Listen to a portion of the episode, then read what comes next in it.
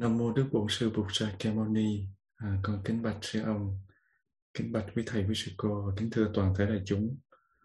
Hôm nay là ngày à, mùng 6 tháng 11 năm 2021. Chúng ta đang ở tại lớp Phật pháp căn bản thứ bảy hàng tuần 14 à, giờ 30 giờ Paris và 20 giờ 30 giờ Việt Nam. À, hôm nay mình à, kết thúc cái phần à, 10 phút nghiệp sự phần số 1 đó là phần bố thí. Mình đã trải qua hai tiết về phần bố thí. Và thực ra bố thí bản chất của nó là sự xả ly. Sự xả ly ở một cái mặt à, thế gian ở một cái sự thật ước lệ đó thì đó chính là một cái um, sự uh, tác thiện có nghĩa là làm điều thiện và buông bỏ lòng tham. Nhưng mà khi mà mình đã đạt tới một cái à, cái tánh của sự bố thí đó là chính là sự xả ly. Và đối với những vị tu sĩ tuy nói rằng là mình tu thì mình uh, mình có khả năng mình không cần xả ly mình chỉ tu một lèo để mình tới được giới giác ngộ. Ờ, mình mình không cần bố thí, mình tu một lèo tới giác ngộ. Nhưng mà nếu bản chất của bố thí là sự xả ly, nếu một cái tầm cao của sự bố thí là sự xả ly, thì thực ra không có một cái vị tu sĩ nào mà không có bố thí cả. Và khi mà mình có tuệ giác thì cái sự xả ly chính là bản chất của sự bố thí. Cho nên đừng có hiểu theo một một chiều rằng là nếu mà mình tu ngon lành thì mình không cần bố thí thì cái đó nó không hợp lý. À, nó chỉ đứng về một phương diện nào đó thì như thế thôi. Hôm nay mình đi qua cái phần số 2 là phần phần giữ giới. Cái phần giữ giới thì um, giới giới đạt đã có một cái lần phân tích uh, khá kỹ ở trong cái bài uh, chánh nghiệp rồi. Thì ở đây giới đạt uh, sẽ nói sơ qua lại để cho mọi người những đặc biệt là những người mới có thể hiểu được thêm. Và giống như sư cô cảnh nghiêm có đề nghị là sắp tới đây mình có cái à, buổi truyền giới và những cái vị thọ giới cũng cần được um, biết một chút qua cái à, phần năm giới để mà mình có thể giữ cho nó tốt. Nếu như cái phần bố thí vừa rồi mình học, nó có nghĩa là tạo điều kiện thuận lợi cho con người nói riêng và mọi loài nói chung. Và mình à, tạo phước cho mình hay là nói cách khác là mình tạo những thiện nghiệp. Thì cái việc giữ giới là gì? Là nó ngăn chặn mình tạo bất thiện nghiệp. Bố thí là mình tạo thiện nghiệp và giữ giới là ngăn chặn bất thiện nghiệp. Cái uh, giữ giới nó là ngăn chặn cái bất thiện nghiệp nó bảo vệ cho cho chúng sinh hữu tình nó không chịu quá khổ. Và mình uh, sống trong một cái khu vực nguy hiểm về xe cộ về năng lượng bạo động về cái văn hóa ứng xử vân vân. Sống trong một khu vực nó không có được hài hòa đó thì những cái người mà làm cha làm mẹ họ sẽ thiết lập các cái quy tắc cho những đứa con nhỏ của mình. Thí dụ như mình con không có được uh, rong chơi ở ngoài đường quá khuya hay là những vị nào những dạng người nào con nên tiếp xử con uh, gặp người lạ thì sẽ như thế nào không được chơi với những người bạn như thế này như thế kia vân vân vân vân. Thì các các cái quy tắc đó là các quy tắc không phải là những cái sự trói buộc, mà đó là những sự bảo hộ con của mình. Và những đứa bé đó nó còn quá nhỏ thì nó sẽ không thấy được cái giá trị khi mà nó thực hiện các quy tắc mà cha mẹ nó thiết lập. Nó sẽ cảm thấy giống như là nó bị ờ, trói buộc, nó cảm thấy nó rất là bực bội, khó chịu, nó cảm thấy nó bị đè nén. Nhưng mà khi nó lớn nó sẽ hiểu được những giá trị đó. Và nó thấu hiểu được cái tình thương mà cha mẹ nó đặt ra cho nó. Và nó sẽ không có một chút nào khó chịu, và nó chỉ có cái lòng biết ơn thôi, rằng là chính vì cha mẹ thương mình đặt ra những quy tắc đó khi mình còn bé mà bây giờ mình không có bị hư.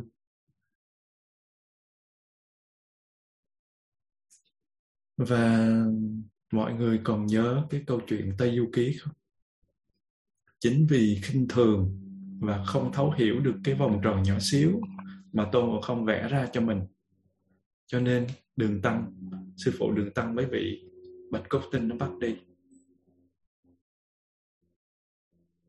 Và chính vì không nghe lời Tôn Ngộ Không mà sư phụ đường tâm tạng mới bị vẽ bên ngoài của ba lần biến hình của bạch cốt tinh thành ông cụ thành bà cụ vân vân. Mà cảm giác là rất là đáng thương của bạch cốt tinh biến hình cho nên xém làm cho tam tạng vong mạng. Xém làm mồi ở trong miệng của bạch cốt tinh. Và chúng ta cũng rất là dễ bị lừa bởi những vẻ bề ngoài của tư duy hành động và những cảm xúc của chính mình. Và khi chúng ta nghe nói đến tam vô lậu học đó, là giới là định và là tuệ thì chúng ta thường được dạy và thường được hiểu là giới nó làm duyên cho định sinh và định nó làm duyên cho tuệ sinh. Nhưng mà giới ở đây á, cũng chính là tuệ. Nói chính xác hơn giới chính là tuệ giác phật. Tại sao vậy? Mình nên nhớ rằng á, giới đức phật chế ra là tùy phạm, tùy chế. Tùy có nghĩa là theo. Tùy phạm, tùy chế có nghĩa là có người phạm vào thời đức phật thì đức phật mới chế ra để đức phật ngăn ngừa. Và tất cả những điều đức phật chế ra không ngoài mục đích là ngăn chặn những lời nói, những suy nghĩ, những hành động sai lầm của con người. Mọi người còn nhớ là để chế cái giới ra thì ngài những đệ tử của Đức Phật hỏi Đức Phật là ngày ngày sau lại Phật hỏi Đức Phật là làm sao để cho chánh pháp trường cửu lâu dài? Thì Đức Phật nói là sẽ phải chế giới. Và ngày xưa thì thời thời bảy Đức Phật liên tục ở, ở ừ, những kiếp sống vừa qua thì Đức Phật Thích Ca là Đức Phật thứ bảy và trước đó có Đức Phật Tỳ Bà Khi Thi rồi Đức Phật Thi Khí vân vân cho đến ngày Ca Diếp và Đức Phật ờ, Thích Ca là bảy vị Phật thì có ba vị là không chế giới và bốn vị là chế giới. Và trong trong đó là những cái vị nào mà chế giới thì chánh pháp được trường cửu lâu dài.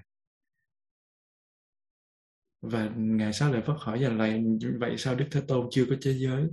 Thì Đức Thế Tôn nói, chưa đúng có duyên. Chừng nào mà giới pháp chừng nào mà người ta tạo ra những cái tội lỗi thì lúc đó mình mới chế.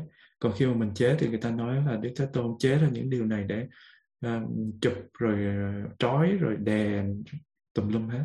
Cho nên nó không có thuận duy thì uh, sau đó là có những cái người bị phạm giới. Phạm hết giới này tới giới khác thì đức phật mới bắt đầu từ chỗ đó đức phật chế. Thì khi chế như vậy lợi ích ra cho tương lai mà không có bị nói rằng là tự tung tự tác chế những cái giới này ép những cái đệ tử và ép mọi người phải tuân theo. Cái đó gọi là tùy phạm, tùy chế. Và vào cái thời của Đức Phật thì có sáu vị tỳ kheo, gọi là lục quần tỳ kheo, và sáu vị tỳ kheo ni, gọi là lục quần tỳ kheo ni. Những cái vị này chuyên gia đi phá giới. Chuyên gia phá giới, có nghĩa là chuyên gia sai phạm để Đức Phật chế giới. Giới Đạt thắc mắc là tại sao những cái vị này phá hoài như vậy mà Đức Phật vẫn để ở trong tâm, vẫn để ở trong đi và không có mời ra khỏi. Chẳng hạn như ở lần mai thôi một cái vị nào đó mà cứ phạm giới làm cho uh, thiên hạ chửi mà làm tới rất là nhiều lần như thế thì chắc là sư ông cũng phải mời đi thôi. Chứ đừng nói gì tới Phật ngày xưa mà cứ ăn rồi phạm hoài nhưng mà lại không mời đi. Cái lý do gì mà lại như vậy? Là cái vị này những vị này họ phạm vào những cái giới. Chỉ có một lần thôi. Họ phạm lần thứ hai cái giới đó họ phạm vào cái giới khác. Khi mà mình làm một cái điều gì đó mà mình phạm á, mà mình phạm một lần nó rất là dễ là phạm lần thứ hai. Và khó mà không cái người mà hư đốn thì khó mà một lần phạm mà không là phạm lại lần khác.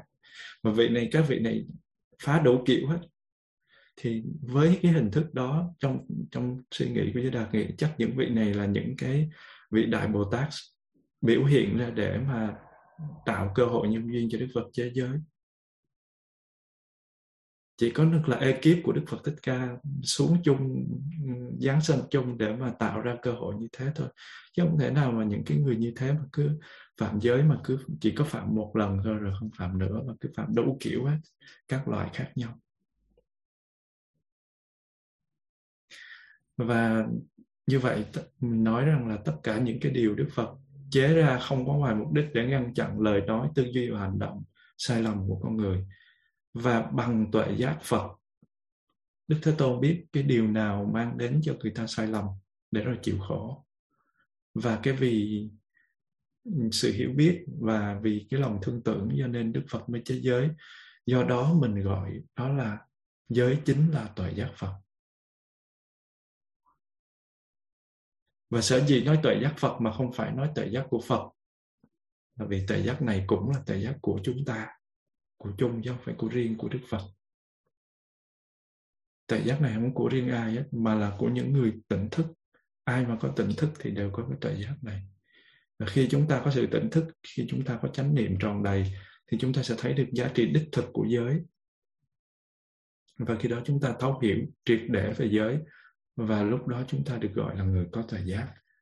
Như vậy, giới không phải chỉ là giới mà làm duyên sinh ra định, mà giới chính là tuệ giác phật.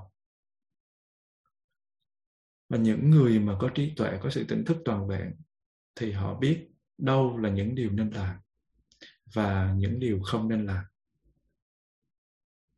Những lời nói, những hành động, những suy nghĩ đưa đến khổ đau những lời nói, những suy nghĩ đưa đến hạnh phúc và an lạc. Những người có tuệ giác họ đều biết phân biệt và họ đều biết thực hiện như thế nào cho hợp lý. Trong khi mình là chúng sanh, mình luôn tạo ra các bất thiện nghiệp. Mình chưa thực sự biết những hành động của mình sẽ tạo ra những cái quả như thế nào, nó trổ ra những cái quả như thế nào. Những điều chúng ta cho là thiện thì đôi khi lại là bất thiện. Mình cứ thấy một người khổ, mình đến mình giúp đỡ. Nhưng mà cuối cùng cái điều giúp đỡ của mình nó lại sai pháp. Và mình sẽ đưa ra một những cái hậu quả không có hay. Mình tạo nhân xấu mà mình không có biết. Bởi vì tuệ giác của mình nó không đủ để nhận thức tất cả.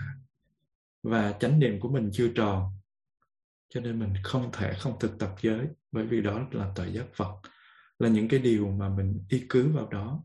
Khi mình học hỏi, mình nghiên cứu, mình tư duy, mình à, thực tập, mình cảm thấy giá trị thực của nó. Và khi mình đã tin vào giới, mình đã hiểu về giới, thì mình nên thực tập giới để mà mình ngăn ngừa những cái cái bất thiện nghiệp mà mình không đủ tuệ giác để nhìn ra. Và đức phật dạy rằng, mọi lời nói, mọi hành động, mọi ý nghĩ thiện, nó đều xuất phát từ chánh niệm. Nói một cách khác là, chánh nghiệp nó phát sinh một cách tự nhiên từ cái tâm chánh niệm. Chánh nghiệp có nghĩa là những cái hành động, lời nói cử chỉ có chủ ý, chân chánh. Nó phát sinh là do có chánh niệm chứ không đơn đơn giản ở đâu mà làng mai cứ dạy chánh niệm chánh niệm chánh niệm hoài. Là bởi vì chánh niệm nó có mặt là chánh nghiệp, nó có mặt. Mình học bá chánh đạo rồi, một cái có mặt là những cái khác có mặt. Chánh niệm càng viên mãn thì chánh nghiệp nó càng tròn đầy. Và khi mà hành động có chánh niệm thì mình sẽ thấy là mọi hành động có chủ tâm của thân khẩu ý nó đều có tác động mạnh mẽ, cái nghiệp nó tác động mạnh mẽ đến. Khi mình gây thương tổn cho ai hay là mình hồng, hành động nó sai á, thì mình thường trải qua những cái cung bậc tâm lý giống như là mình bị bức xúc. Kể cả nơi thân mình bị bức xúc, còn tâm lý của mình thì bối rối đau khổ. Và chánh niệm nó giúp chúng ta thấy được cái sự ảnh hưởng này một cách rất là rõ ràng. Mình thấy là một cái hành động mà bất thiện thì dẫn đến những cảm giác như là ăn năn. Đối với những cái người mà có chút thực tập thì mình sẽ thấy ăn năn và cảm giác này sẽ dẫn đến lo âu. Cảm giác này sẽ dẫn đến phiền muộn, khiến tâm mình không được thanh thản. Có những cái vị mà họ làm những cái điều bất thiện và qua một thời gian họ nhắn tin gọi điện tới cho gia đạt và họ khóc họ rất là đau khổ về những điều họ làm và họ cầu để cho tâm của họ được an. Bởi vì nó làm cho tâm của họ, nó hối mà nó hối, nó đi vào cái à, sự đau khổ của hối hận. Có nghĩa là cái tâm bất thiện hối chứ không phải là tâm thiện hối. Nó nó, cái tâm bức rứt, người ta không còn khả năng định tĩnh, và hành động thì tiêu cực, tâm thì bấn loạn, lo lắng và khi mà vòng ác nghiệp nó hình thành thì qua đó mình thấy là các cái bất thiện này nó ảnh hưởng, nó sai khiến, làm cho mình làm lỗi mà mình càng phạm lỗi nữa. Và ngược lại thì với cái tâm chánh niệm thì mình thấy rằng khi mình hành động với tình thương, khi mình hành động có từ bi, có tuệ giác thì tâm mình trở nên nhẹ nhàng và an tịnh. Và cái tâm thanh tịnh nó sẽ giúp mình thêm hoan hỷ và nó giúp mình chú tâm định tĩnh sâu hơn. Và nếu mà mình hiểu được điều này thì mình sẽ cảm thấy hăng hái khi theo đuổi các cái hành động thiện, có nghĩa là những cái thiện pháp, thiện sự. Và thân và tâm mình trở nên mạnh khỏe và trong sáng hơn. Kết quả này nó nó giúp cho mình bước trên con đường đạo một cách tích cực. Và khi mà mình học giới mình hiểu được giá trị của giới rồi mình sẽ biết được những điều gì, những hành động, những suy nghĩ, những lời nói năng gì nó gây khổ cho mình và người.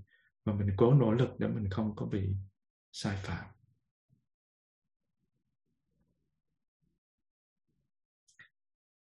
Một cái câu hỏi đặt ra là làm thế nào để thực hành giới? Mình giữ giới bao nhiêu năm qua? Mình thực tập giới bao nhiêu năm qua? Mình thử tư duy xem làm thế nào để thực hành giới? Chẳng lẽ cứ phải lặp đi lặp lại giới trong tâm để đừng có thể sai phạm? Và người ta nghĩ như thế chính là giữ giới. Và người ta cảm thấy rất là mất thời gian, có nhiều người cảm thấy rất là mất thời gian cho việc giữ giới. Bởi vì cứ làm gì cũng sợ, cũng cũng cũng sợ sai. Và làm thế nào để mình giữ giới cho nó thoải mái đây?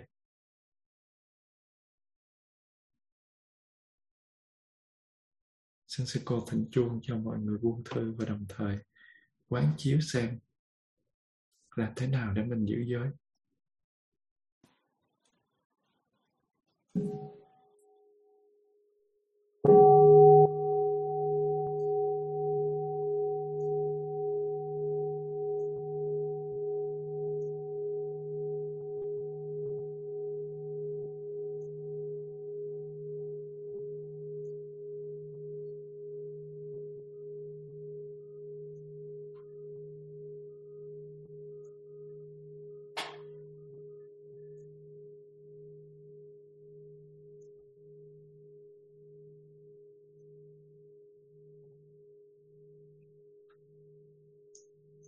những cái người mà thực tập giới thì bây giờ khi mà bắt đầu thực tập về giới thì nó giới nhiều quá. Năm giới của bên cư sĩ là nhiều rồi. Mà giới của quý thầy của cô là 250 giới rồi 348 giới, nhiều quá. Nhớ cũng không nổi làm sao mà thực tập. Chúng ta không có thực tập bằng cái cách như vậy. Khi có chánh niệm thì những cái hành động, những suy nghĩ, những lời nói của chúng ta biểu hiện mà vì chúng ta học được giới và hiểu được giới, mình phải có học giới, mình hiểu được giới, mình mình thích thú về giới. Thì khi mà mình có những, có chánh niệm thì những cái hành động, những suy nghĩ, những lời nói, những biểu hiện của mình chính vì những cái học và cái hiểu đó thì tức khắc nó biết liền đâu là tạo bất thiện nghiệp và đâu là bất thiện nghiệp và nó biết cách để dừng nghiệp bất thiện và tăng trưởng nghiệp thiện. Có nghĩa là không phải là mình cứ nêu mấy trăm giới lên trong đầu rồi bắt đầu mình mình nêu nó ra để coi mình phạm chỗ nào. Rất là mất thời gian mà không có làm như vậy. Giống như là khi mà mình lái xe hơi á, mà số tay á, ở đây những cái vị ở tây phương cho nên đa số là lái xe hơi mà thông thường mà bây giờ vẫn là số tay ít cái số tự động. Và khi mình lái số tay mà mình lái thành thục rồi á thì mình không có lặp đi lặp lại bằng cách điều khiển cái cần số ở trong đầu. Mình cần trả số để mình lên dốc, thì cái tay của mình nó thao tác bằng cái gì? Bằng tàn thức chứ không phải bằng ý thức nữa. Không phải là ở cái số này nó như vậy rồi mình tính nó như vậy, xong rồi mình gạt như thế nào, rồi mình đưa qua thế nào, rồi mình lên thế nào, trả về mo như thế nào. Mà trong đầu của mình, cái đó nó chỉ tốn có một vài sát na thôi chứ không tới một giây nữa là mình có thể là mình đã tay của mình nó đã hoạt động theo tàn thức để nó lên rất là đúng với cái số 1, số 2, số 3 để mà mình lên dốc xuống dốc rồi. Không thông qua suy nghĩ nhé. Như vậy đâu có phải là mình cứ học số xong rồi mình nhớ số uh, đó xong rồi cái ngày nào mình phải lặp đi lặp lại. Đã đến lúc đó nó trở thành một cái tàn thức rồi. Ví dụ như mình chạy xe trên đường mình không cần lặp lại tất cả cái kiến thức về biển báo trong đầu đến chỗ nào có biển báo, mình liếc mắt một cái mình đều biết tức khắc mình phải chạy như thế nào, tốc độ cho phép là bao nhiêu, ở đoạn này ưu tiên hay không ưu tiên. Mình lấy lối ra nào khi mình tới cái bùng binh. Và những cái người chạy xe giỏi thì phản ứng càng ngày càng xảy ra một cách rất là hài hòa. Nó không có giật. Khi mình mới học lái xe thì nó giật tới giật lui, nó có thể là bị tắt máy giữa ngã tư. Mình rất là bối rối nhưng mà khi mà mình giỏi rồi, mình chỉ cần đi qua ngã tư rất là nhẹ nhàng không có một cái gì mà không thoải mái cả. Như thế đâu có phải là mình cứ học cái biển số xong mình nói, chết rồi, cái này mình sẽ phạm vào cái luật gì? Chết rồi, cái kia mình sẽ phạm vào cái luật gì? Có bao nhiêu luật rồi mình nhớ luật trong đầu, rồi mình nhớ biển số trong đầu. Đâu có cần phải nhớ như thế.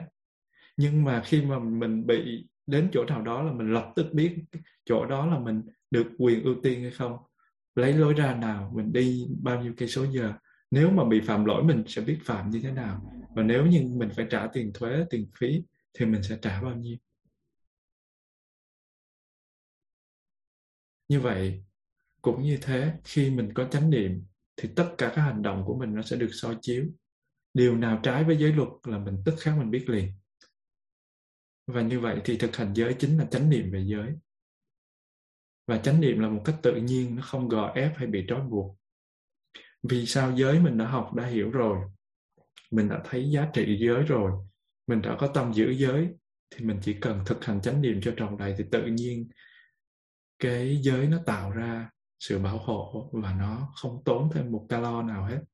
Nó không có tốn thời gian giống như mọi người nghĩ. Chánh niệm trong cái việc trì giới, dầu đó là năm giới, dầu đó là 14 giới hay là những cái giới 250 giới 348 giới vân vân và vân vân thì cũng đều khiến mình thêm trang nghiêm và đẹp đẽ thôi. Khi mà mình ở ngoài mà mình trang điểm lên đó, thì tối mình về mình phải tẩy trang đi. Mình mặc đồ đẹp bao nhiêu rồi tối mình đi ngủ của mình cũng mặc đồ bộ để mình ngủ thôi. Và mình có làm đẹp thế nào rồi mình cũng phải tháo nó ra. Trong một ngày mình phải thay đổi. Nhưng mà ngày nào mình cũng phải làm đi làm làm lại như thế và mình rất là tốn thời gian. Trong khi đó mình trang điểm bằng giới nó đẹp vô cùng. Mình chỉ cần trang điểm một lần và mãi mãi thôi là không có tháo xuống mà càng trang điểm lên bao nhiêu càng đẹp bấy nhiêu. Cho nên mới nói là trang giới khiến cho mình thêm trang nghiêm và đẹp đẽ. Và khi mà mình nói hay hành động với tâm chánh niệm về các giới luật đó, thì mình sẽ cảm thấy tự tại và bình an và khi mà tâm mình nó không vướng bận thì cái vẻ mặt của mình nó nó sáng láng, nó vui tươi. Và mình không có nói dối, cho nên mình cũng không có ngại ngùng gì. Và khi mà tâm mình nó không vướng bận thì mình sẽ rất là vui, rất là thoải mái. Mình có lỗi thì mình nhận lỗi và mình sửa lỗi thôi, không có gì, không có gì mà mà mà mình phải đau khổ cả. Quan trọng là mình có nhận ra không? Và khi mà nghĩ về những việc thiện đã làm thì mình sẽ cảm thấy rất là hoan hỷ có ai mà nhìn về những cái quá khứ dơ bẩn, nhìn về những cái điều bất thiện mà cảm thấy vui đâu? Cũng có thấy vui. Cho dù đó là những người bất thiện, họ cũng, cái niềm vui đó nó cũng kéo dài bao lâu. Còn khi mà mình có được sự an lạc, khi làm những cái điều thiện, thì tâm mình nó sẽ rất là thoải mái. Và cái tâm an lạc này nó tỏa sáng trong mắt của mình, trên vẻ mặt của mình, và những cái người khác sẽ cảm thấy gần gũi những người như thế cho nên nếu như những người nào có thực tập giới, luật, oai nghi đầy đủ, thì trên khuôn mặt của họ sẽ thể hiện ra điều đó rất là tươi sáng. Và những vị nào mà giữ giới nó sẽ tạo ra được một cái nguồn năng lượng làm cho mọi người cảm thấy rất là tôn kính ở làng cũng như là ở truyền thống. Như đạt đã gặp qua những cái vị họ giữ giới rất là nghiêm và tự nhiên khi mình gần gũi họ, mình có một sự tôn trọng nhất định, không cần biết đó là tăng hay ni. Chỉ cần những cái vị mà giữ giới đàng hoàng cái là nó có một cái nét rất là trang nghiêm, và mình muốn hay không muốn, mình cũng phải kính kính ngưỡng họ. Và nếu như mà một cái người nào mà mình giữ giới trộm cắp đi, mình không có trộm của ai, mình không bao giờ khởi tâm lên, thì mình sẽ tạo ra một sự tin tưởng nhất định. Cái đó có một cái với là có một kinh nghiệm rất sâu sắc về điều đó nhưng mà không có dám kể. Tại vì kể ra thì nó sẽ đụng tới nhiều thứ khác và nó giống như khoe khoang. Nhưng mà về cái phần về phần giới mà uh, khi mình thực tập á, nó nó có một cái năng lượng nó có một cái năng lượng mà mình hiểu mình hiểu rằng là nó nó nó làm đẹp thêm cho mình. Thí dụ như mình uh, ai mất đồ ở đâu không bao giờ đổ hô mình hết á mà tiền mất á, thì không bao giờ nghi mình. Hay là đưa tiền cho mình á, đáng lẽ là phải ờ, dè dặt nhưng mà không có dè dặt. Hoặc là um, tạo ra một niềm tin. Thì cái cái sự giữ giới nếu mà ai giữ giới thì sẽ cảm nhận được điều đó một cách rất là sâu sắc. Mình giữ được giới nào thì mình sẽ có được cái cái năng lượng phẩm chất của giới đó nó tác động đến tâm thức và và thân thể của mình. Như vậy thì khi mình giữ gìn giới, khi mình có mặt sâu sắc trong mỗi hành động của thân khẩu ý để mình không có tạo bất thiện nghiệp, tức là mình chánh niệm về nghiệp thiện và bất thiện. Mình chánh niệm về nghiệp. Và như vậy, giữ giới chính là thực tập chánh nghiệp. Giữ giới chính là một phần của chánh nghiệp. Khi mình chánh niệm về chánh nghiệp có nghĩa là mình chánh niệm về thân khẩu ý của mình những hành động những chủ ý xuất, xuất phát từ tâm của mình thì tâm mình nó không vướng bận. Và nó cũng giúp cho mình chú tâm mỗi giây phút qua đi.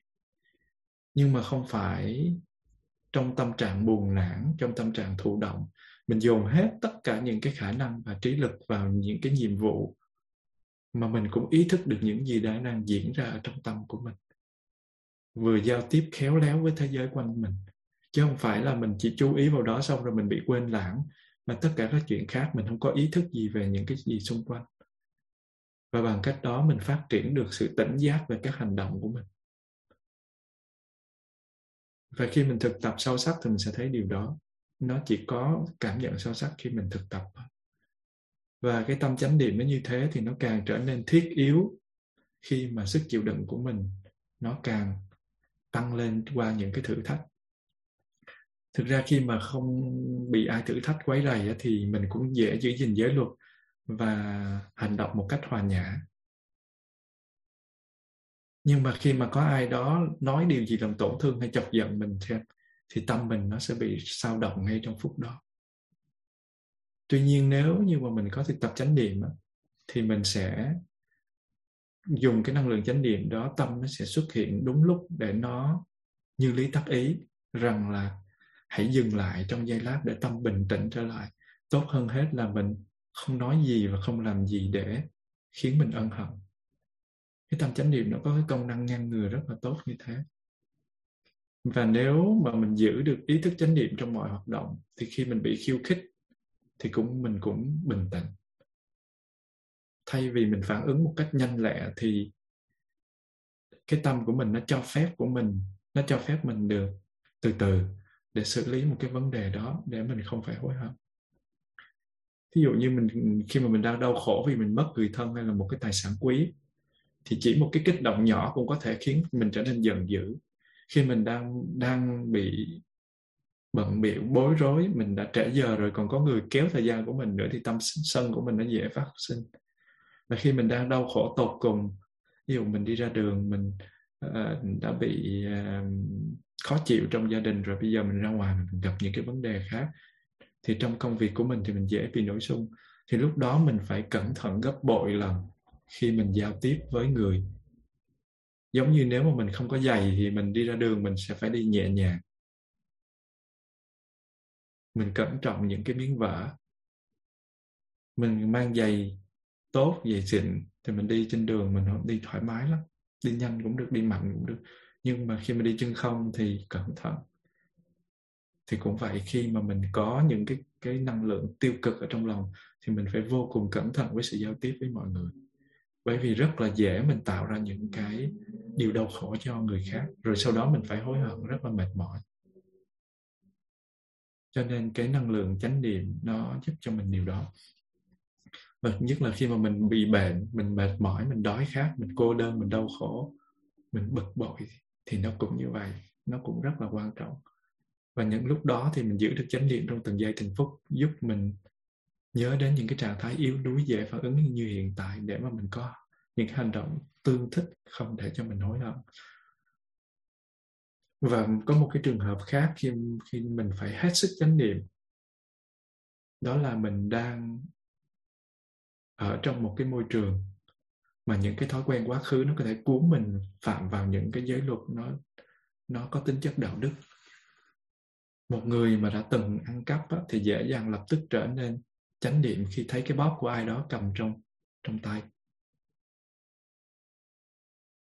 Một cái người mà họ nghiện rượu á, thì họ phải lập tức chánh niệm về những cái ly bia miễn phí được trao đến tay của mình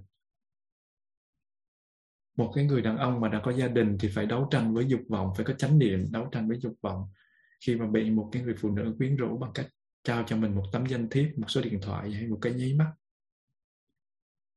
Mình nghĩ mình phải tác ý là nếu mà mình cầm số điện thoại này, nó sẽ khiến mình muốn phạm tội.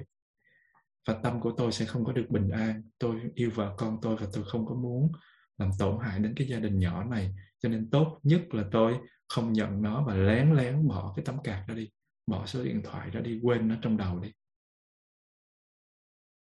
Và trước khi mà mình đạt được giác ngộ, tâm mình được rèn luyện kỹ lưỡng, thì mình sẽ còn phạm vào rất là nhiều điều bất thiện. Trước khi mình làm điều gì thì mình phải biết. Và nếu mà mình làm điều gì mà mình thấy sai trước khi mình làm điều gì mình thấy sai, thì mình nên dừng lại và mình quán chiếu đầy đủ một cách chánh niệm về việc mình có thể gây ra một cái kết quả như thế nào cho cái hành động của mình. Thí dụ như nếu mà mình à, có cái tâm muốn ăn cắp tiền do bị cám dỗ của cái tâm tham thì mình phải quan sát về cái hành động ăn cắp, mình sẽ phải sống trong sự sợ hãi, lo âu. Và nếu mà mình bị bắt gặp thì chắc chắn mình sẽ bị mất việc, mất danh dự và ngay cả sự tự do. Đương nhiên, cái này là một cái bước, một cái bước đầu đối với giới của làng thì lúc nào mình cũng nghe là ý thức rằng chứ ông viết cái giới, trình bày cái giới của Đức Phật với một cái câu là ý thức rằng. Nhưng mà có những người ý thức nhưng mà nó vẫn không đủ mạnh. Cỡ như mình ý thức là hôm nay là là hai giờ rưỡi nhưng mà cuối cùng cái tàn thức của mình nó nó lại làm việc lúc 3 giờ. Chứ đừng nói gì tới những cái chuyện mà những cái thói quen nó quá mạnh mẽ đi, thì khi mà mình mình thực tập chưa giỏi thì mình phải quán chiếu, mình phải tác ý rằng là nếu mà mình bị bắt thì mình sẽ bị mất việc, mất danh dự, mất cái sự tự do. Và ngay như nếu mình không bị cái pháp luật trừng trị thì lương tâm của mình nó cũng sẽ cắn rứt, nó sẽ trừng trị mình ngay lập tức. Và ngay chính những ý muốn thực hiện một hành động như thế cũng khiến tâm mình nó đã bất an rồi. Thì tâm mình nó sẽ còn bị xáo trộn biết bao nếu mình thực hiện hành động đó mình tính toán thôi mà mình đã mệt rồi, chứ đừng có nói. Và khi mà một cái ý nghĩ bất thiện vẫn còn chỉ là một tư tưởng thoáng qua, thì mình còn có thể sống với nó. Nhưng mà khi mình đã tạo tạo ra một hành động, thì chắc chắn mình sẽ không bao giờ sống được bình an hết. Cho nên hình như ông bà có một cái câu là chưa đánh thì mặt đỏ như vàng, mà đánh rồi thì mặt vàng như nghệ. Nghĩa là mình chưa làm cái điều đó thì mình cảm thấy là mình rất là bức bối, nhưng mà khi làm xong rồi rất là run rẩy và mình đừng bao giờ để cho nó hối hận như thế. Năng lượng chánh niệm sẽ giúp cho mình như thế bằng cách là mình giữ những cái điều ngăn mà Đức Phật đã chế ra. Mình cũng phải cân nhắc hạnh phúc ngắn ngủi của một hành vi bất thiện có thể đem đến so với sự đau khổ lâu dài mà nó gây ra. Mình làm thì mình thấy vui thiệt đó. Nhưng mà mình cân đo đong đếm thì mình thấy cái tác hại của nó lớn quá. Ví dụ như mình có cảm giác muốn quánh ai đó, mình muốn đánh ai đó ý nghĩ này nó có thể xuất hiện vì mình tin rằng là mình sẽ hả dạ mình sẽ sung sướng sau khi mình quánh xong. Tôi đã trả được cái thù và cái tên này lần sau sẽ không dám làm cái điều đó nữa. Nhưng mà mình không thể đoán được kết quả một cách chính xác đâu, hoặc là có thể mình đi vào tù ngồi, hoặc là có thể là người kia trở nên giận dữ và đánh lại mình mạnh hơn mà có thể là gây đổ máu, gây mình mệt mỏi. Và anh ta cũng có thể đem oán hận và âm thầm dự định tấn công mình một cái phản ứng không khôn ngoan có thể dẫn đến những cái cuộc tranh đấu rất là lâu dài và đắng cay. Nên là mình nên ngừng lại từ một bên nếu có thể. Giống như trong những cái phim truyện uh, kiếm hiệp của Trung Quốc không cần biết là cái bên nào tạo ra những cái uh, oán thù trước thì bên kia cái đời con lại trả thù rồi cái đời cháu lại trả thù ngược lại. Cứ bên này trả thù qua bên kia trả thù lại và không có dứt cho nên đó là mình phải ý thức cái điều đó. Có một cái câu chuyện thật xảy ra là có một cái người hiềm khích lâu năm đối với hàng xóm của mình. Và để trả thù họ thì anh ta xây một cái cái căn tròi ở bên bên giếng bên giếng nước của hàng xóm. Cái cái cách lấn đất và cái cách mà làm cho người khác khó chịu thì thường diễn ra ở trong cái xã hội của mình và cái người hàng xóm thì họ than phiền và yêu cầu cái người đó dỡ cái chòi đi. Nhưng mà cái người này từ chối không có dỡ cái chòi và sau đó là những người trong hàng xóm đó đó họ lại ngã bệnh. Và cái việc à, tranh chấp giữa hai gia đình trở nên nghiêm trọng rồi một người lại phạm tội sát nhân trong cái gia đình đó. Thì pháp luật điều tra và cuối cùng cái người kia ở, đi vô ở tù và cả hai gia đình đều đau khổ nhưng mà họ vẫn tiếp tục thù hằn từ thế hệ này qua thế hệ khác. Và sự tranh cãi giữa cái cái cái hàng xóm như vậy thì chỗ nào cũng có hết. Và có hàng tỷ những cuộc tranh cãi như thế. Và nếu có những sự tranh cãi như thế xảy ra cho mình, thì mình phải ngưng ngay lập tức. Và mình phải cố gắng mà làm dịu đi cái tình hình. Những cái cuộc tranh cãi nó không kiềm chế được, nó sẽ gây những tổn thất nghiêm trọng đến những người liên quan. Với đạt nhớ là có một cái người kia không cực muốn kể tên. Thì uh, hồi lúc nhỏ thì cái vị đó hay chuyển nhà lắm. Và, và chuyển đến nhà này á, thì nói trời ơi cái con bò kia nó nó kêu ồm ồm suốt ngày. Chuyển tới nhà nọ thì nó con gà nó cứ gáy suốt ngày rồi người ta ồn ào để cắt gà mổ gà chuyển đến nhà kia thì uh, cái chuyện này chuyển tới nhà nọ thì chuyện kia. Và nói cái người đó là những người không tốt vân vân và vân vân. Ra thấy ai cũng không tốt hết. Và chuyển nhà rất là nhiều lần. Và mỗi lần chuyển nhà là đổ hô lý do này lý do kia. Nhưng mà sau này khi mà lớn lên thì giới đạt mới mới ngẫm nghĩ lại. Giới đạt thấy à cái vị đó chuyển nhà không phải là do cái hàng xóm nó như vậy mà do cái tâm của mình nó như vậy cái tâm mình nó phân biệt nó kỳ thị và nó có những cái cái không có được hay. Cho nên nó, mình ở chỗ nào mình cũng vậy hết. Và giờ nếu như người đó có bán nhà mà đi lần nữa thì nó cũng vậy thôi. Cho nên nó là nó thuộc về mình chứ nó không thuộc về hàng xóm. Mặc dù hàng xóm chỉ là một cái cái um, cái duyên để cho cái hạt giống giận hạt giống bực bội khó chịu của mình hạt giống nghi ngờ hạt giống ích kỷ của mình nó biểu hiện ra mà thôi. Như thế chánh niệm không phải do đức phật chế ra. Chánh nghiệp không phải do đức phật chế ra. Mà sự thật nó luôn là cái hành vi bất thiện, nó mang đến đau khổ và nó gây ra hận thù. Cho nên nó là duyên để cho nó được biểu hiện. Và đức phật chỉ phát biểu đúng như nó là thôi. Và đức phật diễn tả cái ý tưởng đó như là hận thù thì không thể xóa bỏ được hận thù và chỉ có tình thương mới xóa bỏ được hận thù thôi. Đó là cái quy tắc thường hằng. Không có thể dùng một cái bạo động để trả lại một cái bạo động khác. Nó không xóa bỏ được. Có thể là những cái người mà họ bị mình bạo động hay là mình bị họ bạo động thì mình cảm thấy uh, chịu chịu lép vế thôi nhưng mà hận thù trong tâm thì nó không có nguôi. Cho nên một hận thù nó không thể được xóa bỏ bởi một cái hận thù khác. Một cái bạo động nó không thể giúp cho một cái bạo động khác nó được được uh, chuyển hóa hoàn toàn. Sức mạnh của sức mạnh của của của của vật lý không có khả năng để chuyển hóa được. Chỉ có sức mạnh của tâm hồn sức mạnh của cái tình thương thì mới thể xóa bỏ được hận thù.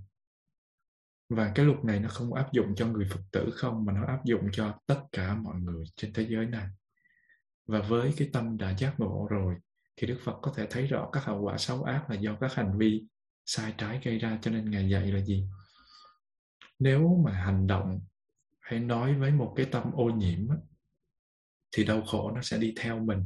Như là cái bánh xe mà nó theo dấu chân bò vậy con bò nó kéo cái xe đi đâu thì cái bánh xe nó đi đó. Và nếu mà mình hành động hay mình nói với một cái tâm trong sáng thì hạnh phúc nó sẽ đi theo mình như bóng với hình. Hay nói một cách khác là ý nó dẫn đầu các bạn và cái cái phần giữ giới hay là những cái phần mà hành động cử chỉ, lời nói chủ ý của mình nó nó là chân chánh hay mình còn gọi là chánh nghiệp thì nó không có, nó không có chỉ giúp mình được thanh tịnh tâm, mà nó cũng ảnh hưởng tích cực đến những cái người xung quanh mình. Có một cái câu chuyện về một cái vị tăng để cho thấy là chánh niệm về cái ờ, cái việc giữ giới hay là về cái chánh nghiệp của mình nó giúp cho những người khác thế nào. Ở trong cái chùa đó thì nó có một cái cây mít. Và cái cây mít đó nó nó lợi ích rất nhiều cho cái tu viện ở cái vùng này. Bởi vì mỗi cái trái mít nó lớn và những cái múi mít nó rất là to, hạt nó đầy cơm và nó rất là nhiều protein. Và những cái múi mít đó nó có thể nấu rất là nhiều món và những cái gia đình nghèo khó không đủ khả năng mua thực phẩm thì họ có thể nhờ vả vào cái mít đó mà họ sống. Mặc dù mít không phải là cái loại cây có giá, nhưng mà ở cái xứ đó rất là nghèo. Nếu mà đi hái trộm mít thì có thể mất mạng. Cũng giống như khi mà có những cái vị họ đi bắt chó và những cái người khác họ tức quá, họ làm những cái chuyện sai trái để cho những cái người này phải bị vong mạng. Theo đây cũng vậy cái cái chỗ đó họ rất là nghèo. Và nếu như mà đi ăn trộm á, thì có thể là mất mạng như không. Và một cái đêm nọ thì cái vị sư trụ trì của cái chùa đó cái vị tăng ở đó biết là có kẻ đang hái trộm mít ở trong chùa.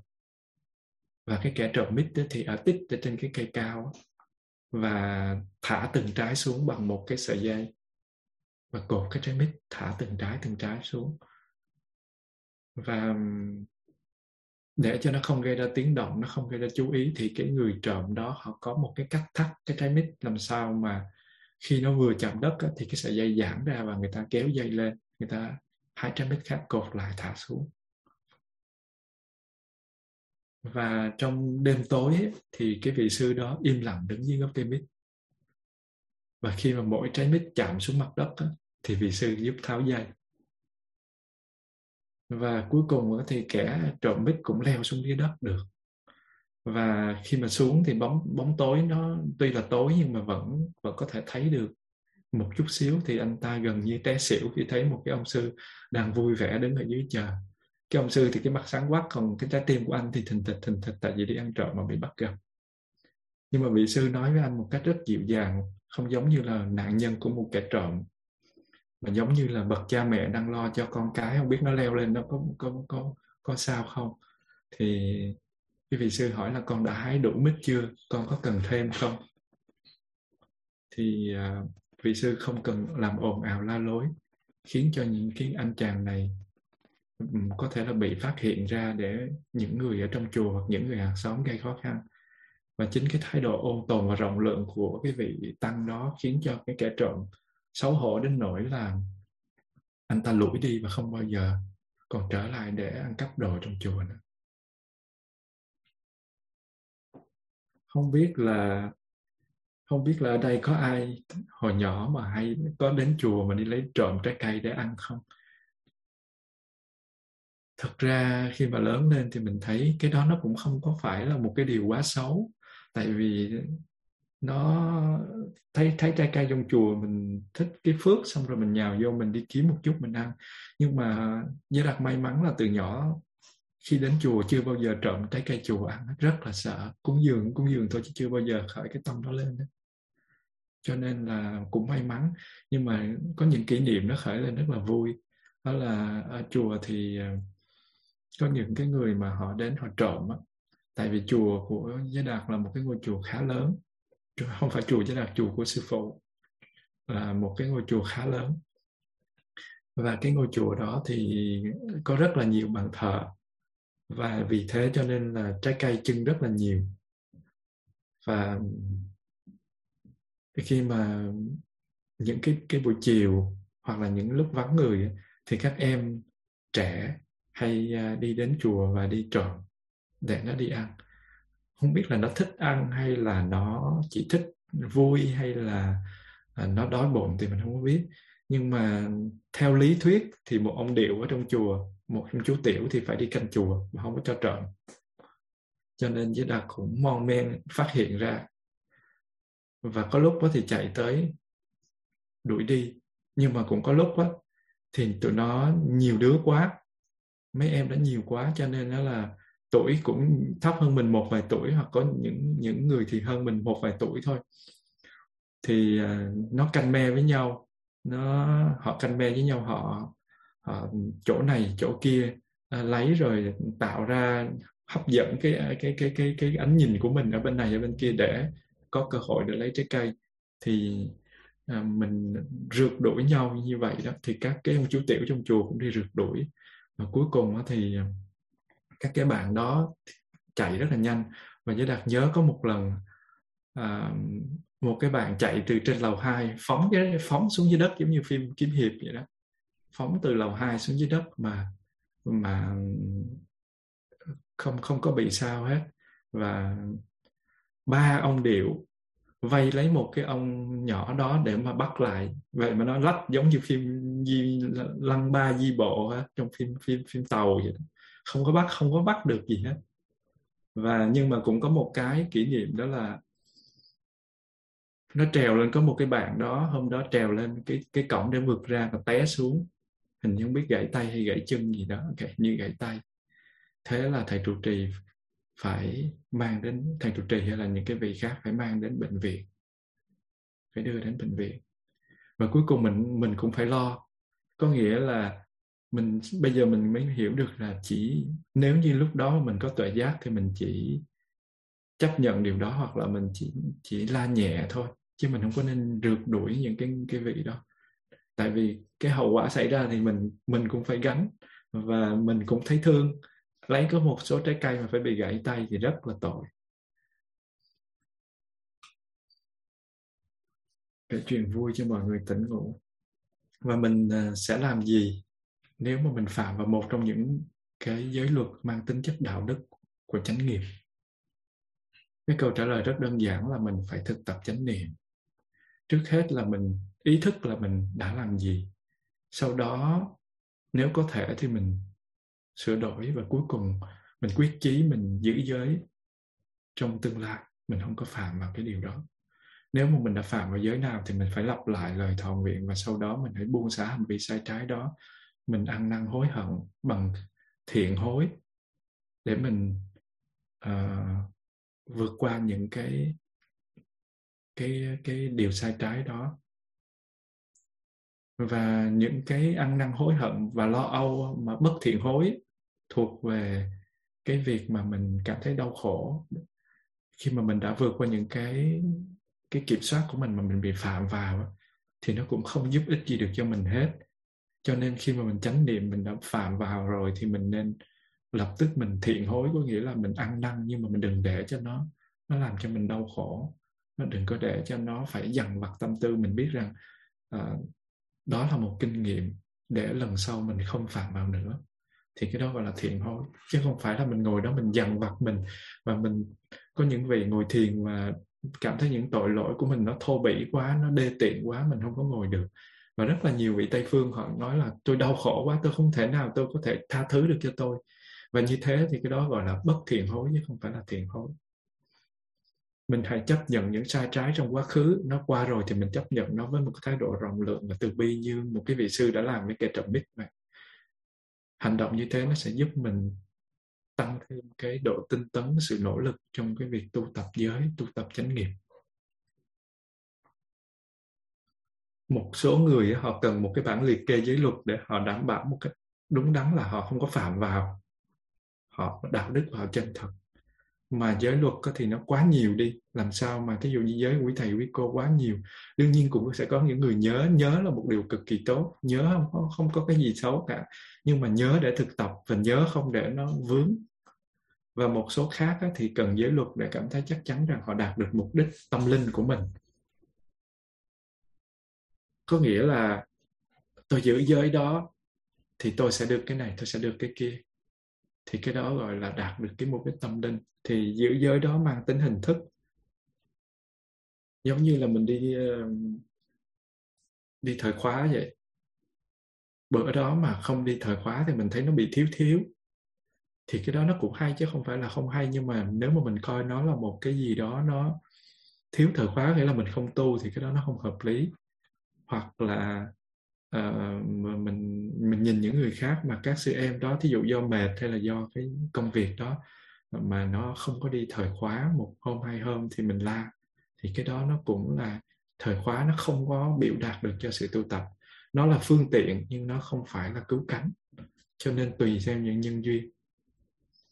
Thí dụ như nó không đi thời khóa nhưng mà nó ngồi trong phòng nó ngồi thiền hai tiếng thì sao? Sự em đó nó không có uh, đi thời khóa ngồi thiền ba chục phút mà nó ở trong phòng nó nghe kinh thì sao? Nó đau bụng và nó mệt nó nằm mà nó nó học tập thì sao? Cho nên uh, cái um, cái giới luật để mà thấy rằng mình đạt được mục đích tâm linh nó cũng giống giống như vậy nó không phải là cái cái cái cái chủ ý là buông xả để mà chuyển hóa những bất thiện bất thiện nghiệp của mình. Và đức phật chế giới chỉ bày cho mình những cái cách hành xử để mình không còn bị quả khổ.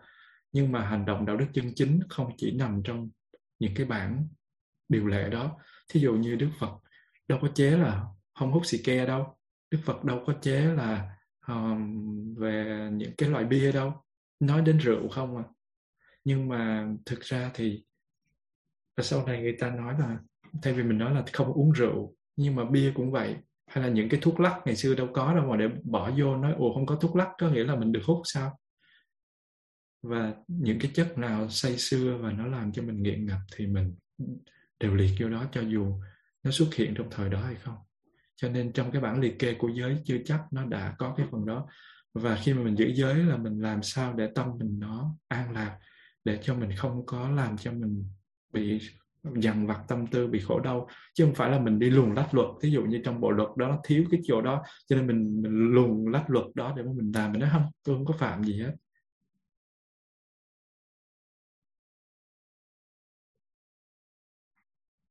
Nói cách khác là giới luật chỉ là những cái biểu hiện của đạo đức chân chính mà mình chưa đủ tuệ giác để thấu hiểu. Cho nên à, những cái giới mà đặc biệt là năm giới của cư sĩ đó phải có mặt để mình nhận thức và mình thực tập.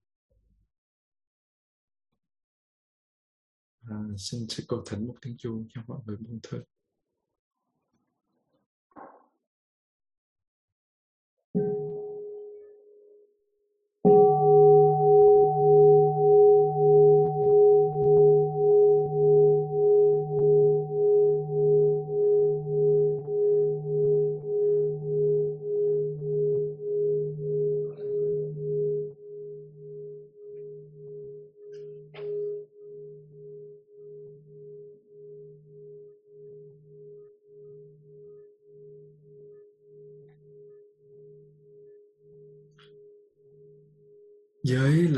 cái uh, quy luật liên quan đến những cái hành động của mình để cho mình biết là những cái điều mình làm nó gây ra đau khổ như thế nào cho bản thân và cho kẻ khác. Cũng như là sự lựa chọn hành động đạo đức của mỗi người nó sẽ ảnh hưởng như thế nào. Do đó sư ông làm mai mới tạo ra năm giới. Không phải tạo ra mà làm mới lại năm giới với sự bắt đầu bằng ba chữ đó là ý thức rằng. Nghĩa là phải có chánh kiến và chánh tư duy hay là nhận thức đúng và tư duy đúng. Ở cái giai đoạn đầu của cái việc phát triển đạo đức ấy, thì mình cần đến những cái giới luật này. Cũng giống như giới đạt vừa nói một đứa trẻ thì cần được cha mẹ nhắc nhở. Và với những cái lời dạy như là mình cẩn thận khi băng qua đường mình đừng có rờ vào điện mình đừng có nghịch dao mình đừng có làm những cái điều này hay mình đừng làm những cái điều kia. Nhưng mà khi lớn lên thì những đứa trẻ nó nghe lời cha mẹ dạy thì nó hiểu rằng là những lời đó để giúp cho nó tránh những nguy hiểm. Cũng như thế, khi mà mình hiểu biết về hành động đạo đức của mình, thì cái chánh nghiệp nó trở thành một cái năng lượng tự động ở trong nhận thức. Và mình không thể nào muốn phạm vào năm giới mà mình cũng không cần phải dựa vào năm giới đó mình mới đi đúng đường. Vì lúc đó năm giới nó đã trở thành một với mình, hay nói một cách khác là chánh kiến hay là nhận thức đúng nó đã có mặt rồi. Mình chính là năm giới năm giới chính là mình. Và trong năm giới truyền thống thì ý nghĩa của các giới này rất đơn giản và rõ ràng là đừng có làm những cái việc này. Không được giết hại, không được trộm cắp, không được tà dâm, vân vân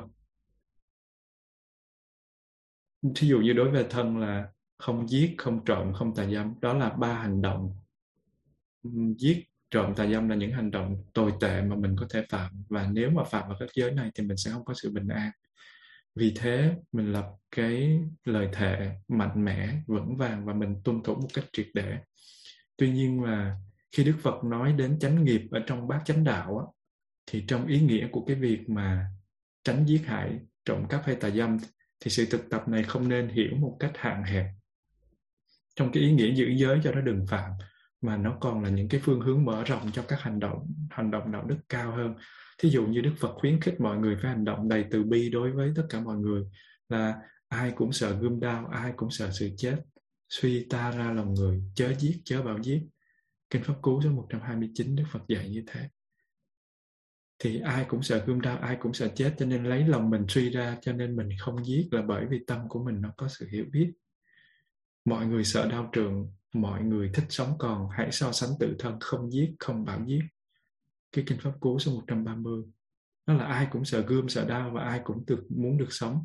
Cho nên từ mình mà mình suy ra thì mình không phạm vào cái sát nghiệp.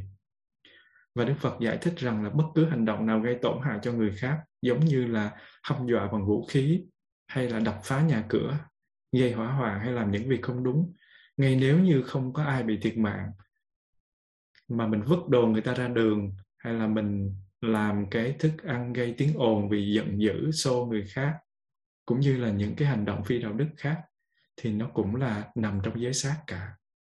Sự tị hiềm nhỏ mọn và những cái kiểu đùa dai làm tổn thương cũng là những hành động thiếu đạo đức và ngoài ra còn có các hành động đạo đức ở mức độ vi tế hơn. Thí dụ như giới không sát sanh, nó sẽ đạt đến ý nghĩa cao đẹp nhất khi mình phát triển cái thái độ hoàn toàn vô hại. Và nó luôn mong ước cho mọi người được tốt lành. Mong ước cho mọi loài được tốt lành.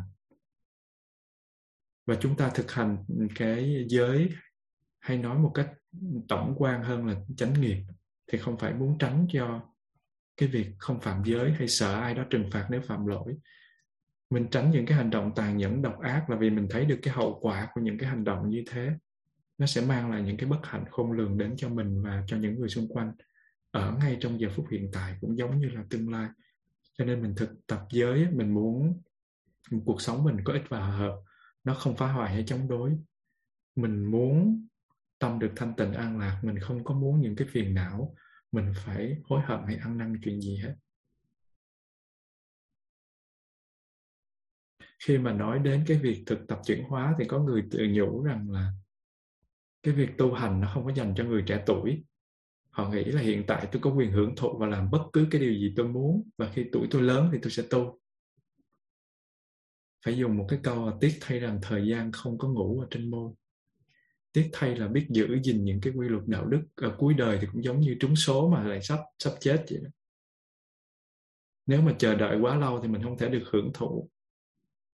Mình không có thể hưởng thụ được một cái lợi ích mà một đời sống đạo đức nó mang đến. Mình không có bị nghiện ngập, không có những mối quan hệ thiếu lành mạnh. Mình có một cái lương tâm trong sáng và một cái tâm bình lặng mình giữ giới càng sớm, mình càng hiểu biết sớm thì mình càng tốt và tốt nhất là mình được hưởng những thành quả tốt đẹp của một đời sống đạo đức khi mình còn trẻ, khi mình còn khỏe, khi còn mình còn mạnh. Chứ lúc mà tuổi già rồi thì mình không cần các giới luật đạo đức kiềm chế mình khỏi hành động sai trái nữa, bởi vì mình cũng sắp đi rồi. Một cái ngụy biện mà hay nói, hay được nghe là gì? Phật tại tâm.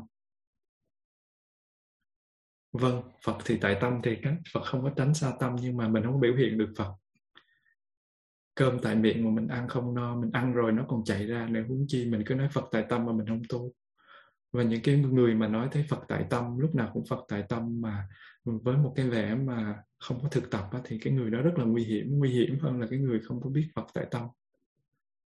Một cái ngụy biện khác mà mình thường thường sử dụng mà các cái quy tắc đạo đức này có ích gì cho tôi, cuộc đời tôi như vậy đẹp rồi, tôi có khổ gì đâu, tôi sung sướng thấy mồ luôn và tôi đâu cần phải giữ giới, tôi có đi ăn trộm đâu mà tôi giữ giới. Tôi có đi giết người đâu mà tôi giữ giới.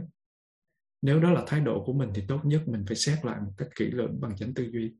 Nếu như cái cuộc đời mình tốt đẹp thì tại sao có lúc mình phải nói dối? Tại sao có lúc mình phải đi ăn trộm? Tại sao có lúc mình phải làm những cái việc giết hại, rượu chè, vân vân? Tại sao mình đau khổ? Cái việc phạm giới nó nhanh chóng trở thành một cái ờ, thói quen rất là khó bỏ cho nên những cái hành động không thể tránh khỏi đưa đến những hậu quả tiêu cực thì nó rất là dễ diễn ra. Không có chuyện chạy chạy trốn khỏi cái luật nhân quả đâu. Phạm vào những nguyên tắc đạo đức thì mình có thể bị mất mát tài sản, bị suy kiệt sức khỏe, mình bị giảm thiểu tình thương của những người người thân, những người bà con và nhiều thứ khác nữa mà mình coi trọng và mình sẽ phải đối mặt với những cái đau khổ, những dằn vặt tâm tư. Nó còn khổ hơn cả những cái sự ghét bỏ nữa. Và như thế thì mình nhớ một cái điều rất là quan trọng. Mình giữ gìn các nguyên tắc đạo đức hay mình giữ giới là để trước hết cho chính mình được hạnh phúc, không đau khổ. Chứ không phải chỉ là cho người. Trước hết là chính mình. Ngay cả những cái hành động thiếu đạo đức có vẻ nhỏ mọn tầm thường, nó cũng có thể gây những cái ảnh hưởng rất là lớn giống như là một cái sự quên lãng nhỏ xíu thôi là hai giờ rưỡi. Lên pháp thoại mà mình nghĩ là 3 giờ thì đã để cho mấy chục người đến cả trăm người phải đợi. Như thế là cũng thiếu đạo đức cái như thế là nó không có dễ thương. Cho nên rất là may mắn là có người nhắc mình. Và có một cái nhà kinh doanh rất là giỏi. Anh ta đã có một cái cuộc hẹn để gặp đối tác, để hùng vốn, để thảo luận về một cái việc đó về một cái hợp đồng. Và theo cái cái ờ, khả năng của anh ta thì hình như là không có hợp đồng nào mà nó bị bể hết và anh ta rất là giỏi trong đàm phán. Và khi mà họ đang trò chuyện thì có một cái con bọ nó đáp xuống trên cái miệng ly nước của anh ta với mới vừa kêu ra để giải khát. Và anh ta dùng cái chiếc muỗng. Anh ta nhấn cái con bọ xuống dưới dưới đáy ly anh ta đẩy nó nó trồi lên, ta đẩy xuống, nó trồi lên, ta đẩy xuống. Và trong khi đang thảo luận cái công việc mà, cái công việc rất là quan trọng đáng giá, hàng triệu đô la, thì anh ta vẫn đùa cợt với lại cái con bò nó cứ đẩy nó xuống cho đến khi nó kiệt sức và nó chết với cái daily và cái người đối tác của anh ta lập tức hủy hợp đồng ngay. Không cho anh ta biết là vì sao hủy hợp đồng, nhưng mà sau này người đó cho biết là cái người này độc ác quá, anh ta sẽ làm bất cứ điều gì độc ác để được có tiền, cho nên tôi không muốn hợp đồng với những cái người như thế. Và vì thế người đó rút lui khỏi cái cổ phần đầu tư cho cái cái dự án đó.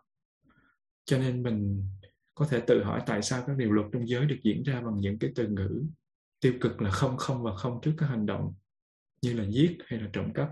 Đơn giản là tại vì nó không thể tìm thấy niềm vui của hành động bất thiện cho đến khi mình buông được cái sai và những cái sai nhỏ xíu đó mình đều phải phải cẩn trọng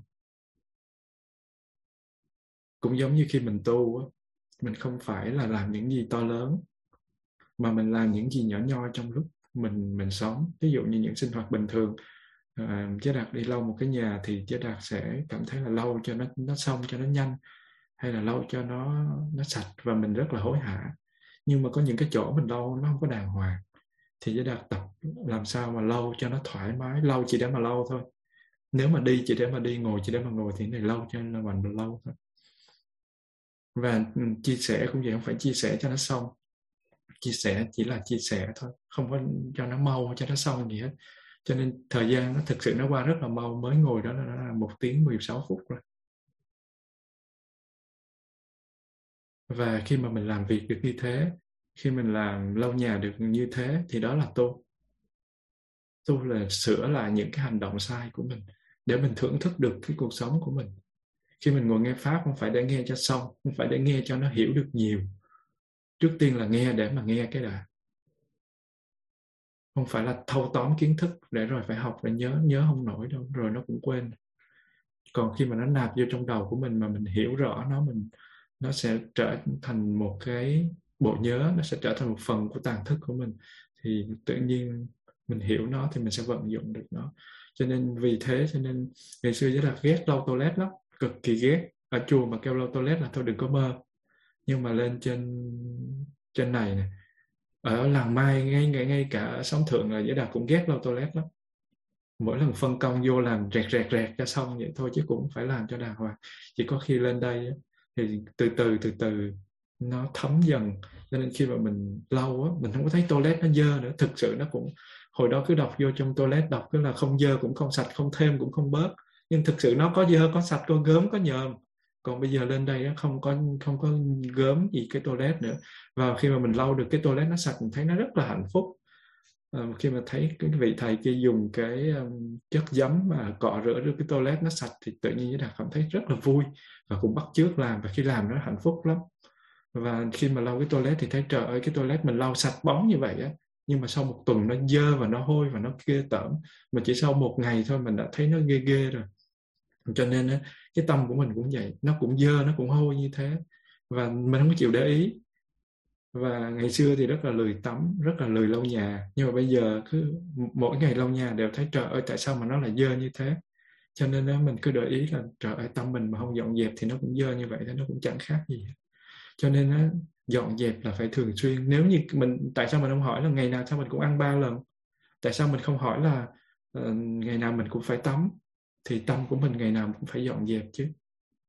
Cho nên đó là những cái việc mà mình mình làm hàng ngày á, nó đều diễn ra mà người biết tu là làm trong chánh niệm làm trong cái cái chánh tư duy làm trong cái chánh kiến làm trong cái chánh niệm còn những cái người không biết tu thì mình cứ tưởng mình nói mình tu là mình phải leo lên trên bàn thờ, mình ngồi thiền, mình phải niệm phật, mình phải tụng kinh thì mới gọi là tu. Thật ra những hành động nhỏ xíu ở trong cuộc sống mỗi ngày nó mới chính là tu. Làm không được việc nhỏ, đừng mơ là gì làm việc lớn. Và khi mà ý thức được điều đó thì mình sẽ có hạnh phúc thực sự trong cái cuộc sống hàng ngày đương nhiên nói như thế không có nghĩa là mỉa mai những người ngồi thiền hay tụng kinh. Không có những cái cái thời giờ đó thì làm gì có được cái năng lượng để mà trong những lúc khác mình có thể chuyển hóa được những tập khí của mình. Nhưng mà nếu mình biết cách vận dụng thì 24 giờ đều là 24 giờ tinh khôi hết. Chứ không phải là 24 giờ tôi khinh đâu nha. Nhà sạch thì mát, mà bát sạch thì ngon cơm. Mình không thể để một cái bát cơm ngon trong một cái, mình không thể để cơm ngon trong một cái bát bẩn được. Và mình không thể hạnh thấy cái sự hạnh phúc mát mẻ từ một cái nhà dơ được. Cũng vậy mình có một cái khuynh hướng hành động với một cái tâm đầy tham ái, dẫn đến đủ loại khổ đau. Và trước tiên mình phải biết chế ngự những cái khuynh hướng, những cái bản năng này. Và sau đó mình mới có thể thấy được là mình dễ chịu, mình bình tĩnh, tự tại và hạnh phúc khi một hành động có đạo đức. Và mình kiềm chế không hành động bất thiện, tức là mình tạo ra một cái môi trường thích hợp cho thiện pháp được phát sinh. Và thí dụ như mình tránh, mình không giết hại hay sân hận, mình tạo ra một môi trường thích hợp cho tình yêu thương và lòng từ bi có mặt giữa người với người trong sự giao tiếp. Và tương tự thì mình tránh không trộm cắp, không lấy của, không cho dầu đó là của cải vật chất hay là công sức hay tư tưởng hay sáng kiến của người khác thì sẽ khiến những cái điều đó phát sinh đó là tâm xả. Và khi mà mình thực tập giới những cái hành động đạo đức đó nó tách cái sự chú tâm của mình ra khỏi lợi ích cá nhân để hướng đến những lợi ích cho mọi người. Và khi mà đánh đắm chìm vào cái dùng vọng dục vọng của bản thân đó, thì mình bị cái lòng tham chi phối mình bị sân chi phối, mình bị si chi phối và những cái tâm lý ích kỷ khác nó chế ngự.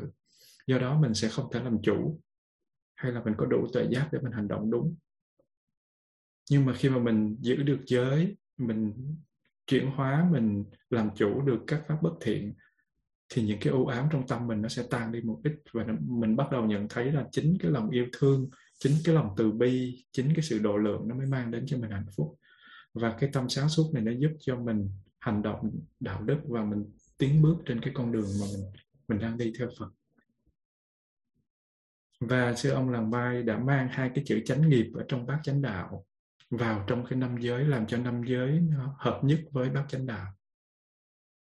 Năm giới là chánh nghiệp chánh nghiệp là lại là năm giới. Và mở đầu mỗi giới bằng cái chữ ý thức rằng là sư ông đã mang cái chánh kiến và chánh tư duy vào đó để cho năm giới nó trở thành một cái thứ gọi là chánh nghiệp và năm giới mang tên là năm phép thực tập chánh niệm, để cho người ta biết cách thực tập. Và nó biểu hiện được đầy đủ một cách cụ thể cái giáo lý màu nhiệm của Đức Phật dạy, đó là giáo lý tứ đế và bát chánh đạo. Cái con đường mà Bụt dạy, cái con đường của hiểu biết thương yêu đích thực, nó có khả năng trị liệu, chuyển hóa và đưa tới hạnh phúc cho chính bản thân mình và cho cả thế giới.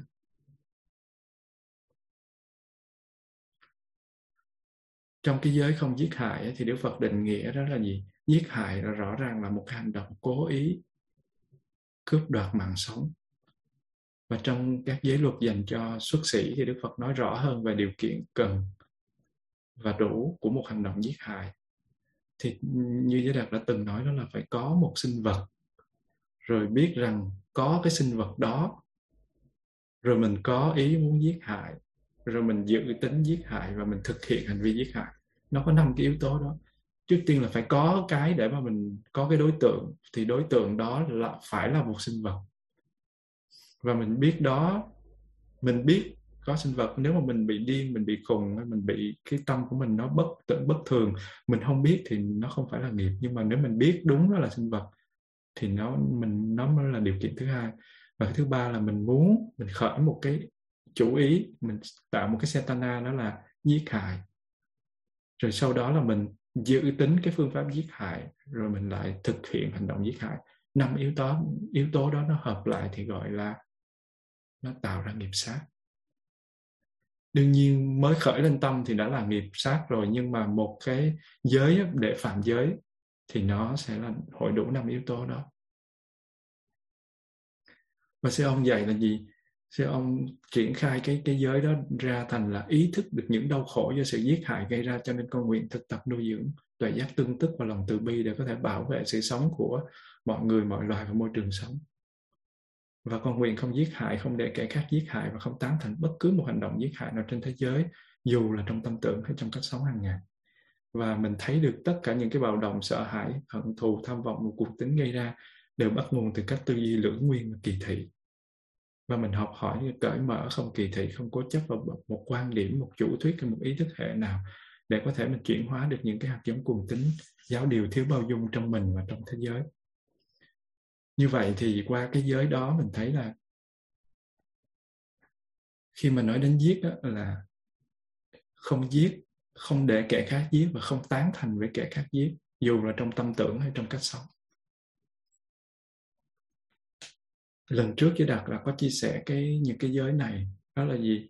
Mình ý thức được những cái khổ đau. Vì mình ý thức được những khổ đau do giết hại gây ra cho nên mình mới mình mới bảo vệ sự sống. Mình cần có một cái sự hạnh phúc để bảo vệ sự sống cho mọi người, mọi loài môi trường sống. Thực ra cái cái cái hành động giết cái hành động mà nó khởi lên, nó giết rồi nó có nhân, nó phải rất là giận dữ, rất là bực tức nó nó tạo ra một năng lượng, gọi là, bạo động. Và cái năng lượng bạo động đó nó xuất hiện từ đâu? Nó xuất hiện từ sợ hãi, hận thù, tham vọng và cuồng tín, như sư ông đã trình bày. Sợ hãi là mình mình cảm thấy khi mà mình đối diện với một con rắn thì hoặc là mình sẽ bỏ chạy, hoặc là mình sẽ lấy một cái cây mình đập nó. Nếu mà mình chạy được thì mình chạy, còn nếu như mà mình chạy không được thì mình sẽ đập cho nó chết như vậy, cái hành động mà sát hại đó, nó khởi lên là do sự sợ hãi. Và khi mà mình hận thù, mình bực tức, mình ghét ai thì nó cũng sẽ đưa ra cái năng lượng bạo động đó. Vì mình muốn người ta như thế, mình muốn cái sự việc diễn ra như thế, đó là muốn mà mình không có đạt được cái mong muốn đó thì mình sẽ đưa ra năng lượng giận dữ, bực tức và khi nó lên cao trào bạo động nó lên cao trào thì nó tạo thành cái nghiệp sát. Như vậy sợ hãi, hận thù và tham vọng nó sẽ nó sẽ làm tạo thành cái năng lượng bạo động. Và khi mà năng lượng bạo động nó đủ rồi thì nó mới tạo thành nghiệp sát. Và cuồng tín nó cũng tạo ra một cái năng lượng bạo động. Vì sao vậy? Tại vì nó có một cái niềm tin vào một cái điều gì đó. Và nếu như những người khác không làm theo những cái điều đó đó thì mình sẽ bắt người ta phải làm tạo ra một cái năng lượng bạo động giống như là uh, covid. Uh, bắt người ta phải đeo khẩu trang là người ta sẽ biểu tình. Và nếu như mà, mà nó tạo ra một cái cái cái năng lượng mà mạnh mẽ thì người ta sẽ bạo động. Và khi tạo năng lượng bạo động đến một cao trào thì sẽ tạo ra cái hành động giết hại hành động sát hại. Và như thế cái cái niềm tin nó cũng có thể gây ra ở đây là một cái niềm tin mình đang nói đơn giản, còn một cái niềm tin mà, gọi là, cuồng tín là nó tin vào những cái tôn giáo, tin vào những cái điều. Thí dụ như là giết cái người đó thì mình sẽ được sanh lên cõi trời, mình sẽ được cái này mình sẽ về với cái kia. Hay là mình mình mình mình được hưởng hạnh phúc với cái cái chỗ này hay chỗ nọ. Thì nó là cái niềm tin, và niềm tin đó không phải là một cái gì nó xa xa lạ đối với thế giới hiện đại bây giờ. Cho nên cái cuồng tín nó sẽ gây nên năng lượng bạo động và nó năng lượng bạo động đủ đầy thì nó sẽ đi tới sát hại. Như vậy sợ hãi hận thù tham lam tham vọng và cuồng tín nó đi từ đâu? Nó đi từ giáo điều và thiếu bao dung. Nó đi từ cái cái cái sự không có bao dung. Nó đi từ cái sự không có thể um, dung chứa được những những cái khác là tại vì nó có cái tư duy lưỡng nguyên và kỳ thị.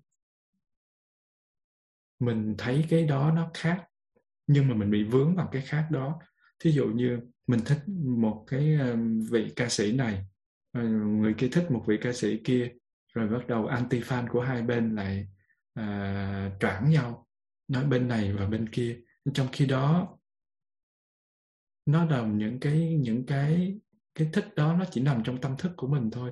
Với một cái đối tượng đó thì tâm của mình nó nó nó nó cảm thấy thích thú nhưng mà đối tượng khác nó không thích thú nó không có đúng hay sai ở đây mà là nó nó không có hợp. Vậy mà bên này lại choáng vào bên kia để cho đau khổ gây sợ hãi gây đau khổ. Và cái đó gọi là kỳ thị. Kỳ có nghĩa là lạ mà thị có nghĩa là thấy thấy lạ. Có nghĩa là nó không có giống với mình thì mình kỳ thị thôi. Và chính vì cái lạ nó mình còn phân biệt. Ví dụ như cao hay thấp mập hay ốm dài hay ngắn thì đương nhiên mình phải biết. Nhưng mà cái đó nó chỉ là những tiêu chuẩn mang tính chất um, tạm thời thôi, không có cái gì là thực. Giống như là đã từng chia sẻ, nói là cao thì nó phải có một cái đối tượng so sánh trong tâm thức, và đối tượng đó không phải là một cái quy tắc chuẩn, không phải là một cái standard cho tất cả mọi thứ. Nó không phải là một mẫu mực, mà nó chỉ là những cái nhận thức của cá nhân hoặc một tập thể hoặc là một cái một cái sự giới hạn thông tin nào đó thôi. Cho nên nó không phải là quy tắc chuẩn nhưng mà mình thì cứ lấy những cái quy tắc chuẩn trong tâm mình, nếu mà nó không phải vậy là không được. Nó như không phải như tôi nghĩ là không đúng, mà trong khi thông tin trong tâm của mình, những cái phần mà mình có kiến thức, mà mình có tuệ giác, mình có exit mà mình cứ lấy ra làm quy tắc chính. Cho nên nó mới gây ra kỳ thị. Và bởi vì mình thiếu tuệ giác.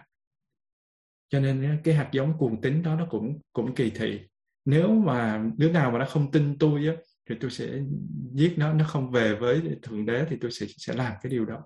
Thì như thế nó mới có sinh ra những cái cảm tử quân, nó mới sinh ra những người cuồng tín như thế. Và do là mình không cởi mở, mình mình còn bị kỳ thị, mình mình bị cố chấp vào một cái quan điểm hay một cái chủ thuyết, một ý thức hệ kể cả Phật giáo mà nếu như mà bị vướng vào đó mà không biết tu tập thì cũng cũng y chang như họ thôi, chứ không có nhất thiết phải là một tôn giáo nào. Cho nên là mình phải nuôi dưỡng cái tuệ giác tương tức và lòng từ bi bằng cách mình hiểu là sự vật hiện tượng nó là duyên khởi, và nó có nhân quả, nó có nghiệp quả. Và khi mà mình hiểu được điều đó thì mình đem cái lòng thương và lòng từ của mình để mình giúp cho mọi người. Và cái chánh niệm nó sẽ giúp cho mình nhận biết được cái hành động sai trái của bản thân và mình chịu trách nhiệm về về đó.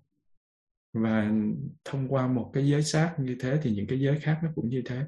Vị nào mà muốn tìm hiểu về năm giới thì xem lại cái bài chánh nghiệp ở trong bát chánh đạo mà Giới Đạt đã trình bày. Hoặc là mình có thể nghiên cứu ở những cái nơi khác để cho mình hiểu thêm về năm cái giới này và nó, để để để năm cái giới đó nó tồn tại là nó có nhân, có duyên của nó. Và khi mà sư ông trình bày năm giới, và sư ông trình bày kể cả cái nhân để tại sao nó lại hình thành. Khi mà mình đọc, mình sẽ hiểu là tại sao nó lại nó lại hình thành nên cái nghiệp sát đó. Cái quả nó sẽ đi đến đâu? Và nhân nào đã tạo ra nó, truy đến cái tận cùng của nó. Và khi mình hiểu được giới thì mình sẽ cảm thấy là mình mình sẽ thích thú và mình sẽ không có bị áp lực khi mình thực tập giới. Và như thế thì giữ giới trước tiên là nó đem lại hạnh phúc cho chính bản thân mình, chứ chưa nói gì đến người khác. Và đó là lợi ích của giới à, mình không có thời gian để mình trình bày hết năm giới chứ là chỉ điểm qua một chút như thế thôi. Và hôm nay đã một tiếng rưỡi chỉ là xin dừng và chia sẻ tại đây. À, xin kính cảm ơn đại chúng đã lắng nghe.